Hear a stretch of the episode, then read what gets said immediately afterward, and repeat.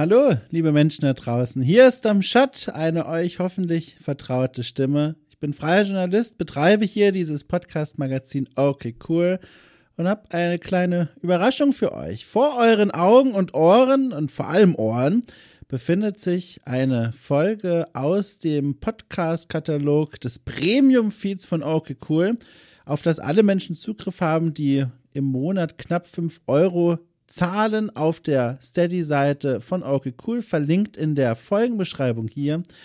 Und diese Folge dreht sich um ein Abenteuer, das ich schon ganz lange angehen wollte und auf das sich auch, glaube ich, viele Menschen gefreut haben, nämlich mein allererster Ausflug in die Welt von Gothic 1.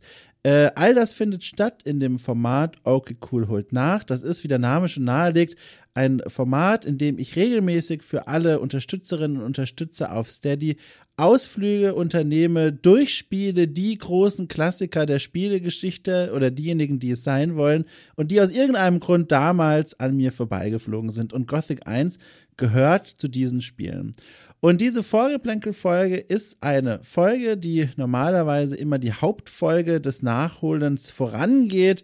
In dieser Vorgeplänkel-Folge erzähle ich, bevor ich auch nur eine einzige Sekunde dieses Spiel angespielt habe, von meinen Erwartungen an Gothic 1, was ich schon so von diesem Spiel gehört habe. Ich gucke mir das Packungsmotiv genauer an und all das nicht alleine, sondern mit einem Gast. In diesem Fall ist es die Journalistin Lena, die äh, als äh, freie Journalistin zum Beispiel für GamePro schreibt, aber auch schon seit langer Zeit auf ihrem YouTube-Kanal gescheit gespielt, unter anderem äh, der Faszination der Gothic-Spiele nachspürt. Also eine Person, die sich sehr, sehr gut mit der Welt von Gothic auskennt, diesem deutschen Rollenspiel aus dem Jahr 2001, das für viele Menschen eines der besten Rollenspiele ever ist, oder zumindest ein ganz großer Nostalgieschatz. Und ja, dieses Spiel habe ich nun endlich nachgeholt. Für euch alle frei. Äh, verfügbar nun das Vorgeplänkel, das ich mit Lena aufgenommen habe, ein Plausch über meine Erwartungen, Gedanken zu diesem Spiel und die Hauptfolge, Okay Cool holt nach Gothic 1 ist ebenfalls genau heute an diesem Freitag, dem oh, 4.3.2022 erschienen. Die steht zur Verfügung für alle Unterstützerinnen und Unterstützer von Okay Cool auf Steady. Das heißt, wenn euch das interessiert, wenn ihr das cool findet und auch in Zukunft keine der Premium-Podcast-Formate verpassen wollt, dann geht doch einfach mal in die Folgenbeschreibung, klickt auf den Steady-Link und schaut euch mal an, was da so auf euch wartet. Und damit viel Spaß mit dem Vorgeplänkel von Gothic 1.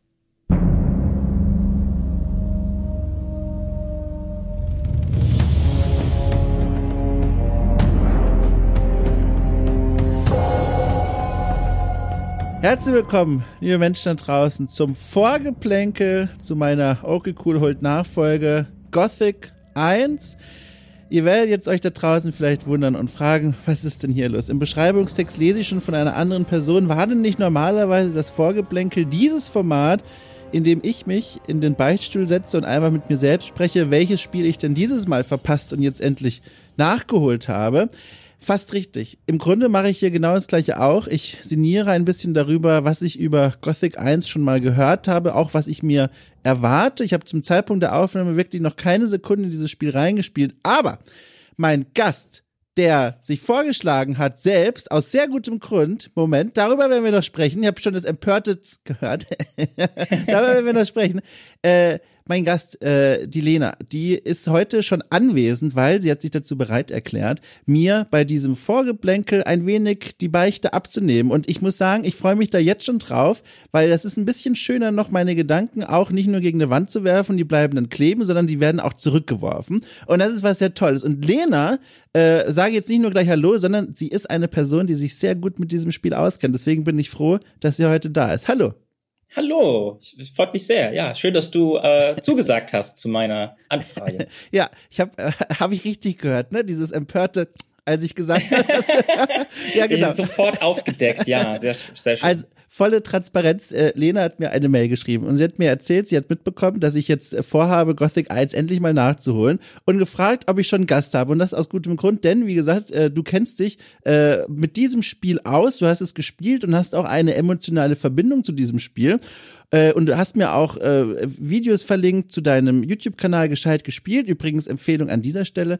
Ähm, und dann habe ich mir das angeguckt und nur so kurz reingeskippt und sofort gesehen, okay, hier ist eine Person, die kennt sich nicht nur aus, sondern, und das ist ja fast für mich noch wichtiger, hat auch eine, eine, ich sag mal, einen emotionalen Blick auf dieses Spiel und diese Welt. Und deswegen war ich sehr froh, dass du dich gemeldet hast und habe dann gesagt, na klar, setz dich dazu, wir reden drüber. Und jetzt bist du hier. Was gibt's denn noch so über dich zu erzählen, beruflich von deinem YouTube-Kanal abgesehen? Ich habe auch gesehen, du warst auch jetzt schon als Freelancerin für GamePro tätig. Genau, ich habe für die GamePro ähm, geschrieben, ich habe für Game Magazin geschrieben, ich habe für Hooked ähm, einen Beitrag mal gemacht. Ja, stimmt. Ähm, ja, ich bin eigentlich noch recht eigentlich am Anfang. So letztes Jahr hat das erst begonnen und ich fange so an, mich da so reinzuwursteln in, in diese Sache. Darf ich mal fragen, das ist natürlich jetzt eine Frage äh, völlig intim, aber ich frage trotzdem, wie alt bist du denn? Weil ich frage nämlich aus dem Grund, weil ich gerne wissen würde, wo du eigentlich dann warst, als dieses Spiel Gothic 1 rausgekommen ist. Ähm, ich bin 30 und Ach, als das Spiel rausgekommen ist, war ich dann 2001 äh, scheiße. also, ich, also, ja, krieg, ja, sehr gut. ich wollte wollt gerade sagen, also ich habe, ich bin ein bisschen älter als du, äh, ich bin 32 und, äh, aber auch ich war in einem Alter zum Zeitpunkt des Erscheinens dieses Spiels, äh, 15. März 2001. Ich konnte quasi gar nicht anders als dran vorbeigehen. Das ist meine Entschuldigung. Ich war viel zu jung. Ich habe, glaube ich, damals einfach nur Age of Empires 2 hoch und runter gespielt und meine eigentliche Rollenspiel, äh, äh, wie sagt man denn? Also mein erhellender Moment, wo ich merkte, ich finde Rollenspiele, glaube ich, richtig, richtig gut. Das war ein Jahr später. Da kam nämlich Dungeon Siege raus. Ausgerechnet Dungeon Siege. Über dieses Spiel, über das heute kein Mensch mehr redet. Das hat mir aber völlig abgeholt und mitgenommen. Aber Gothic 1, ein Jahr davor, nie gesehen. Ich glaube, ich habe nachher noch ein paar Gedanken zur Verpackung des Spiels, aber ich glaube, ich habe da nie irgendwie was äh, bewusst mitbekommen. Wie war das denn bei dir? Du hast das Spiel ja offenbar gespielt. Wie sieht denn deine Geschichte mit diesem Spiel aus? Wann bist du denn draufgestoßen? Tja, ich wollte das noch nachgucken, das habe ich jetzt verpasst. Aber ja. ähm, das war, wo ein, wo mein mein bester Freund in der Schule, die, der hat, der hat, der war kein Bravo Screen Fun Leser, aber als die Bra Bravo Screen Fun das erste Mal eine DVD-Version rausgebracht hat, dass die erste Vollversion auf der DVD-Version war Gothic. Ah. Und da hat er sich total drauf eingeschossen und hat es dann gekauft und hat dann mir und andere davon erzählt, hat es dann rumgereicht, geteilt und dann haben wir das halt der Reihe nach gespielt und ähm, das wurde dann so ein bisschen halt in unserer Schulklasse, so die halbe Klasse hat dann eben Gothic von dieser einen Bravo Screen Fun DVD gespielt. Krass. Und wie war so die Resonanz von den Leuten? Weißt du das noch? Kamen alle mit glücklichen Gesichtern zurück in die Schule? Ja, eigentlich schon. Also das wirklich? hat, das hat wirklich ähm, alle, die Interesse hatten, die war, die haben das auch durchgespielt, haben dann auch Gothic 2 im Anschluss gespielt. Also das war auf jeden Fall schon raus. Ähm, ja, ich schätze, es wird so 2004 rum gewesen sein oder 2005. Ich bin natürlich jetzt wahnsinnig neugierig, was dich an dieser Welt so begeistert. Und jetzt, wir haben im Vorfeld kurz drüber gesprochen. Äh, wie gesagt, ich bin ja jetzt hier noch völlig unbescholten. Deswegen liegt es jetzt auch ein bisschen in Lenas Hand, wie viel sie mir jetzt verraten wird von den Details. Das, wie gesagt, ne, ist jetzt deinem Ermessen. Ich hoffe einfach, du gehst mit dieser Verantwortung gut um. Ich kann ja mal sagen, was ich schon weiß, also was diese Welt angeht und wie man sich die vorstellen muss. Ich weiß auf jeden Fall, äh, das ist ein, ein Fantasy-Universum auf jeden Fall, in dem äh, unter anderem auch Menschen äh, unterwegs sind. Und ab jetzt wird's schon schwierig. Ich bin mir auch relativ sicher, dass es auch äh, Wildtiere gibt. Ich erinnere mich an Screenshots, die ein Reh gezeigt haben irgendwo. Und ich könnte jetzt zum Beispiel schon gar nicht sagen, Lena, ohne Witz, äh, das tut richtig gut, hier so offen zu sein. Mal ohne Witz, mal ganz kurz eine, eine Tangente. Es, es gibt ja diese Spiele, bei denen heißt es immer, man muss sie gespielt haben. Wenn du Journalist, Spielejournalist bist, Spielejournalistin, es ist ja so wichtig, dass du die kennst, bla bla bla. Und Gothic ist ja dieses Spiel. Und ich glaube, in anderen Podcasts müsste ich jetzt so ein bisschen faken und mir so ein bisschen was ausdenken, was wahrscheinlich wäre. Aber jetzt hier einfach mal offen zu sagen, du, ich habe keine Ahnung, ob in dieser Welt Orks vorkommen oder nicht, das ist richtig befreiend. Also das ist alles, was ich weiß. Ich weiß äh, Fantasy, ich weiß natürlich auch, von welchem Entwicklerteam das kommt. Piranha Bytes, ein deutsches Entwicklerteam äh, aus dem Ruhrpott, glaube ich. Äh, und, und ich weiß auch, dass in der Verbindung äh, dieses Spiel dafür bekannt sein soll, dass auch derbe Sprache in der deutschen äh, Sprachversion genutzt wird. Aber hier hört's halt auch wirklich schon auf. Und das weiß ich jetzt. Und jetzt frage ich mich, was begeistert dich denn an dieser Welt von Gothic 1 so sehr? Das ist, das ist so eine grobe Frage. Ähm, aber ja, das ist so schwierig zu beantworten. Das ist so die große Frage, mit denen sich auch alle, die Fans dieser Spiele sind, bis heute beschäftigen. Warum, warum mögen wir das eigentlich so sehr? Mhm. Und was fehlt uns in anderen Spielen, was es hier gibt? Ähm, das ist auch eine Frage, mit der ich mich so auch in Essays beschäftigt habe und auf meinem YouTube-Kanal. Ähm, es ist eine große Frage und die zu beantworten in, in, in diesem Podcast, glaube ich, werden wir nicht schaffen. Vor allem äh, vielleicht im nächsten, wenn du es gespielt hast. Vielleicht werden wir da die Wahrheit finden. Aber ähm, vielleicht, vielleicht frage ich dann mal so, weil dann heben wir uns die Frage tatsächlich auf, wenn du magst. Okay. Und dann frage ich aber mal vielleicht so: Hat es denn gedauert, bis du diese, während du es zum ersten Mal gespielt hast, hat es gedauert, bis du gemerkt hast, oh, ich glaube, das mag ich hier? Oder hast du relativ schnell festgestellt, oh, hier werden die richtigen Knöpfe gedrückt? Das hat, das braucht schon so eine, uh. so ein Onboarding. Uh.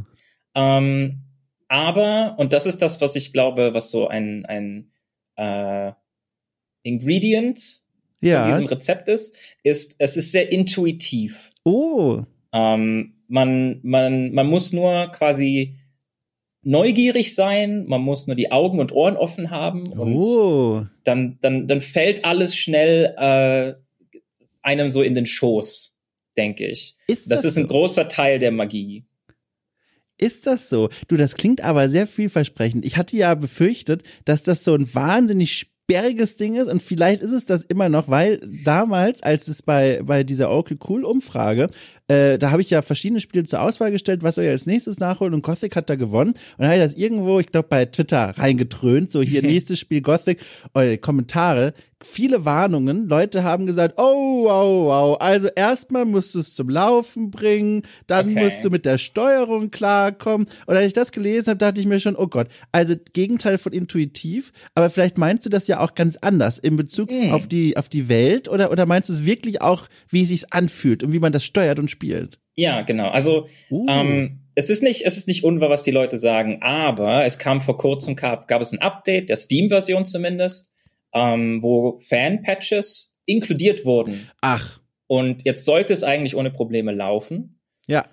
Und die Steuerung ist so das Einzige, ähm, wo man, wo ich wirklich sagen würde, die ist gewöhnungsbedürftig. Die haben das ja noch nicht auf Maus ausgelegt. So, das war eigentlich eine reine Tastatursteuerung.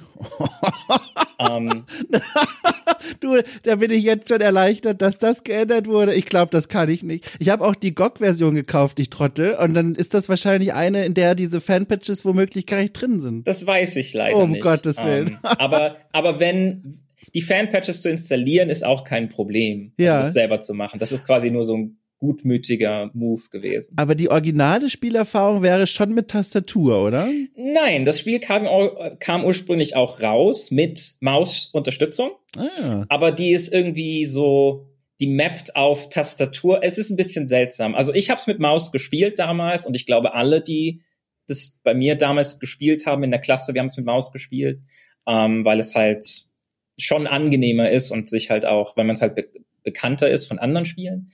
Ähm, aber ich glaube, so ein paar Grund äh, Hinweise kann ich dir schon geben, wenn du ja. das möchtest. Also ich bin offen dafür. Ich, ich nehme das gerne mit, weil ich finde das auch, ist echt eine schöne Situation. Ist jetzt auch mein erstes Gespräch dieser Art. Es fühlt sich wirklich so an, als wären wir einfach beste Freunde und du hast mich gerade abgeholt. da muss sie erstmal lachen. also, als hätte, hättest du mich abgeholt vom Mediamarkt und ich habe gerade das Spiel mir gekauft und wir sitzen jetzt im selben Bus nach Hause zu meinem Rechner und du musst dich zurückhalten, mir nicht zu viele Dinge zu sagen. Ich finde das gerade eine sehr schöne Situation. Also dann erzähl mal, was willst du mir denn sagen? Im, im Prinzip nur ähm, für die für die Steuerung eben. Äh, es hat eine sehr eigenwillige, also es hat eine sehr seltsame Entscheidung.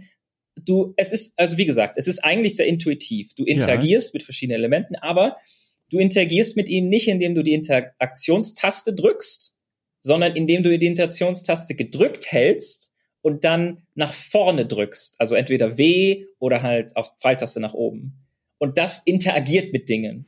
Und das liegt uh. daran, dass manche Gegenstände, wie zum Beispiel Kisten, mit denen musst du dann wieder aufhören zu interagieren, indem du dann nach unten drückst. Also ah. Also solche Sachen. Das ist am Anfang extrem ungewohnt und es gibt kein anderes Spiel, das sich so steuert und da muss man drüber kommen. Das muss man einfach lernen, nachgucken, da muss man ein bisschen sich drauf einstellen. Aber wenn man das halt ein paar Mal gemacht hat, dann denkt man da, glaube ich, auch nicht mehr drüber nach. Und vor allem, wenn man das im Verlauf des Spiels hunderte Male gemacht hat, nicht vielleicht hunderte Male, aber sehr, sehr oft, dann ähm, irgendwann denkt man gar nicht mehr drüber nach und dann ist es vollkommen okay. aber klingt, ja. solche Sachen. Es klingt aber auch irgendwie logisch, ne? Es auf so eine komische Art, also eine räumliche Logik hat das. Ich finde, das ist, glaube ich, das geht mir, glaube ich, wird mir sehr schnell ins Blut reingehen. Kann ich mir vorstellen. Genau das meine ich. Es ist intuitiv. Die, also ja. Also sehr viele Spielentscheidungen, Game Design Entscheidungen sind die sind intuitiv nachvollziehbar. Und ich glaube auch, deswegen hat es sehr gut bei uns funktioniert, wie wir eben 12, 13, 14 waren. Ja.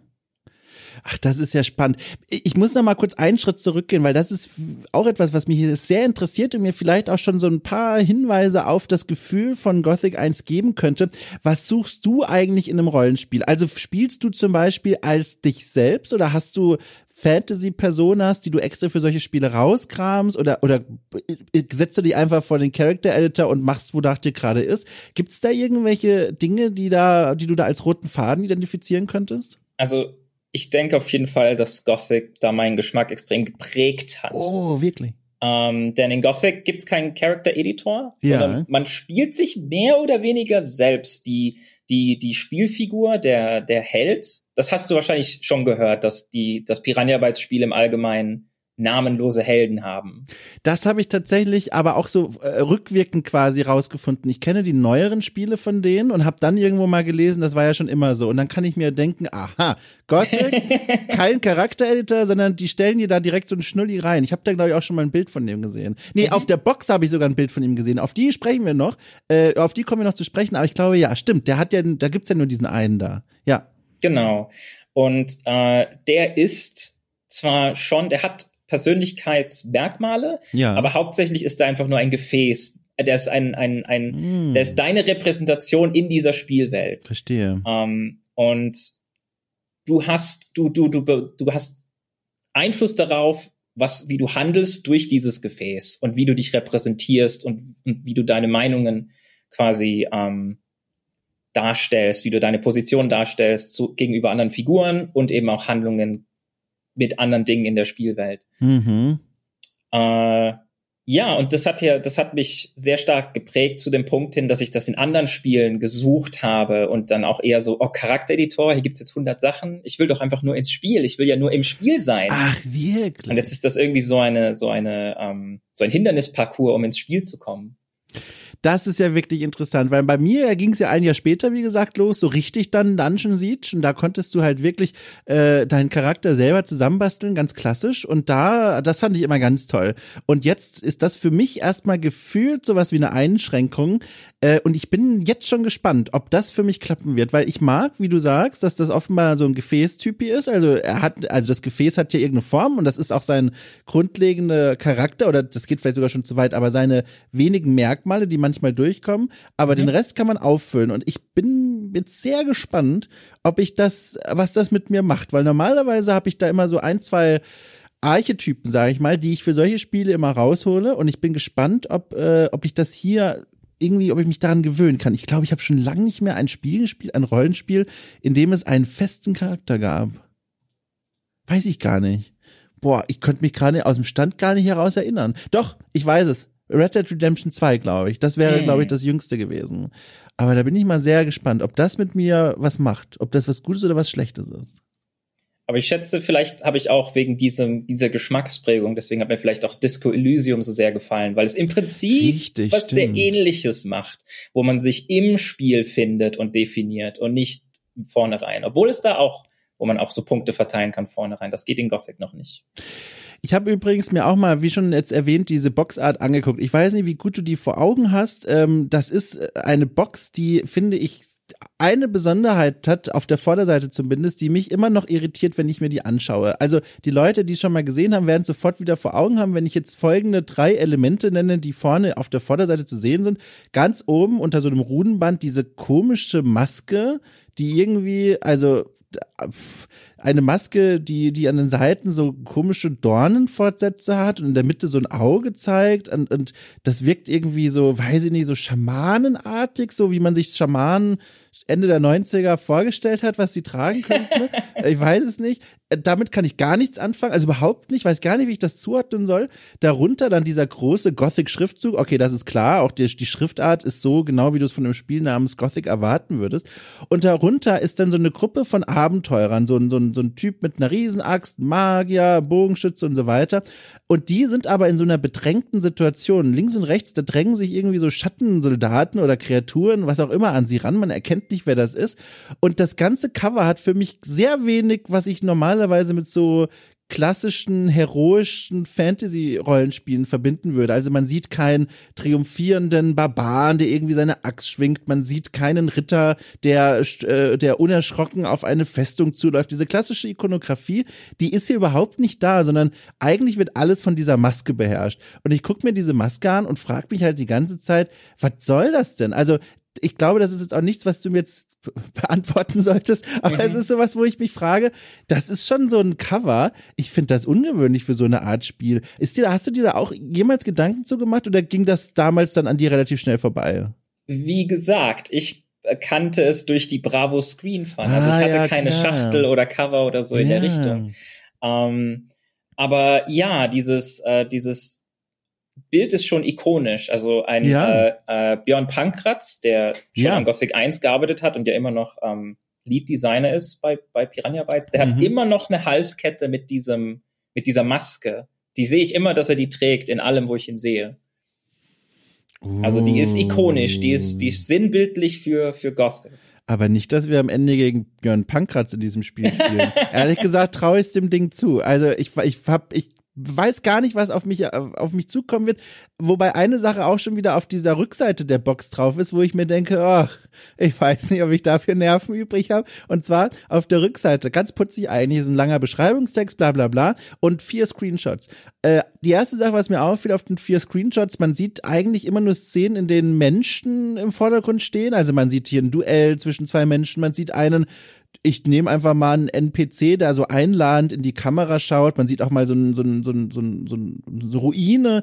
Das wirkt alles so, als wäre das eine Welt, die gebaut ist auf den Schultern der Menschen. Das heißt, ich werde viel wohl auch mit Menschen einfach quatschen und die werden mit mir irgendwas zu tun haben. Und dann das letzte Bild aber. Und da erinnerte ich mich wieder, in welchem Jahr ich mich hier gerade befinde, 2001. Und auf dem letzten Bild sieht man einen, einen sehr zufrieden aussehenden, alles Ingame-Grafik, einen zufrieden aussehenden Ritter äh, und links und rechts zwei äh, Bikini-Frauen. und da habe ich mir gedacht, ach du liebe Zeit, es ist wieder so ein Spiel, wo die Frauen vielleicht nur sehr wenig anhaben und ich vielleicht auch nie auf eine Frau stoßen werde, die auch mal kämpfen kann. Ich weiß es nicht. Ist, also kannst du mir das, das würde ich glaube ich fragen wollen. Ist es so schlimm, wie ich es befürchte? Ist es so ein, so ein Rollenspiel aus den Ende der 90ern? Oh, oh, da war schon ein Buchstabe. Ja, aber. Gibt's Ausnahmen? Nein. Oh. Also, es ist, es ist wirklich, die Repräsentation ist korrekt. Ja. Aber das Problem ist jetzt, dass du halt gar nichts weißt. Die Repräsentation ist korrekt, sehr gut. um, ähm, also, das Spiel wird korrekt repräsentiert. Ja, ja, genau, ja. Aber ähm, es ist jetzt halt blöd, dass du gar nichts weißt und ich will dir auch nicht mehr erzählen. Ich ja, finde das nämlich toll, dass du gar nichts weißt. Ja, okay. Ähm, es ist, glaub, es wird, glaube ich, kein Problem werden für ja. dich.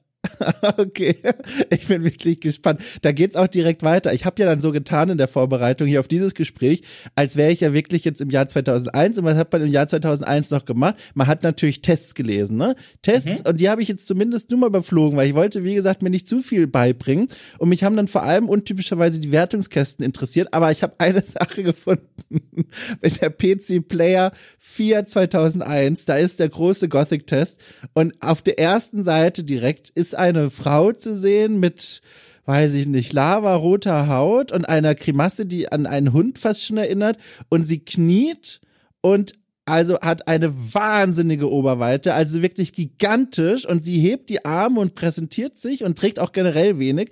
Und die Bildbeschreibung nicht für jeden, die Damen in Gothic.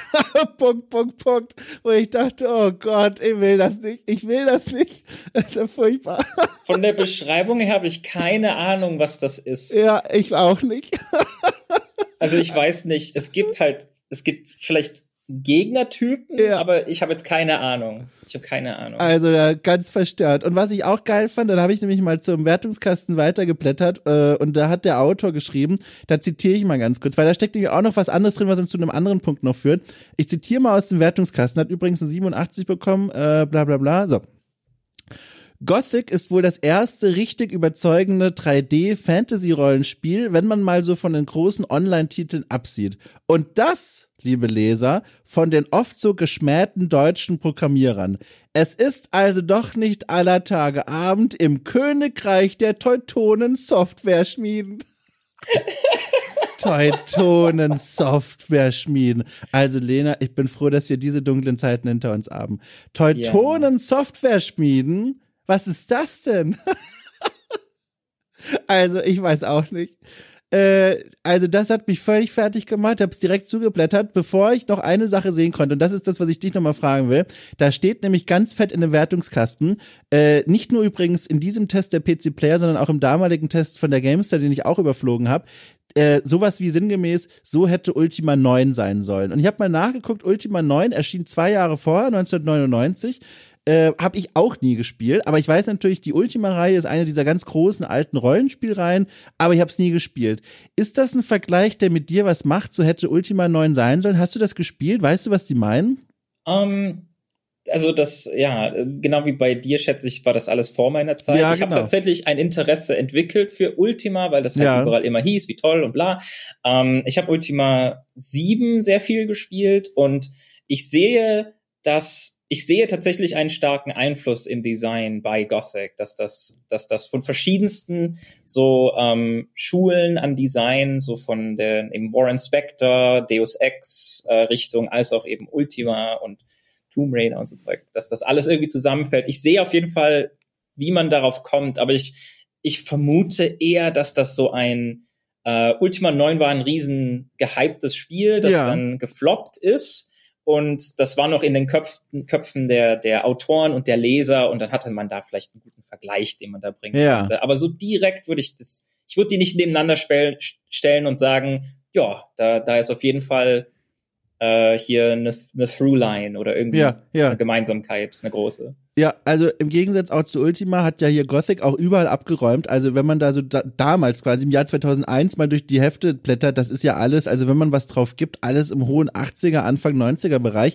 Und was ich mich halt da auch sofort frage, und das ist eine Frage, die ist heute genauso relevant bei solchen alten Magazinen, bei so klassischen Magazinen wie damals auch, ist das Spiel jetzt wirklich so geil oder ist es so geil, weil es aus Deutschland kommt? Das ist so eine Frage. Ich frage mich das schon die ganze Zeit. Also hat es einfach diesen berühmten Lorbeerenvorschuss, weil einfach die Redakteure damals wie heute wussten, naja, ist halt ein deutsches Spiel. Das ist so eine Frage, die ich mir die ganze Zeit stelle. Deswegen habe ich auch vorhin gefragt, wie es so in der Klasse bei dir war, als die alle mal reinspielen durften. Und da sagtest du ja, die schienen alle begeistert davon zu sein. Also scheint, das behaupte ich jetzt ganz vorsichtig, dieses Spiel tatsächlich gut zu sein?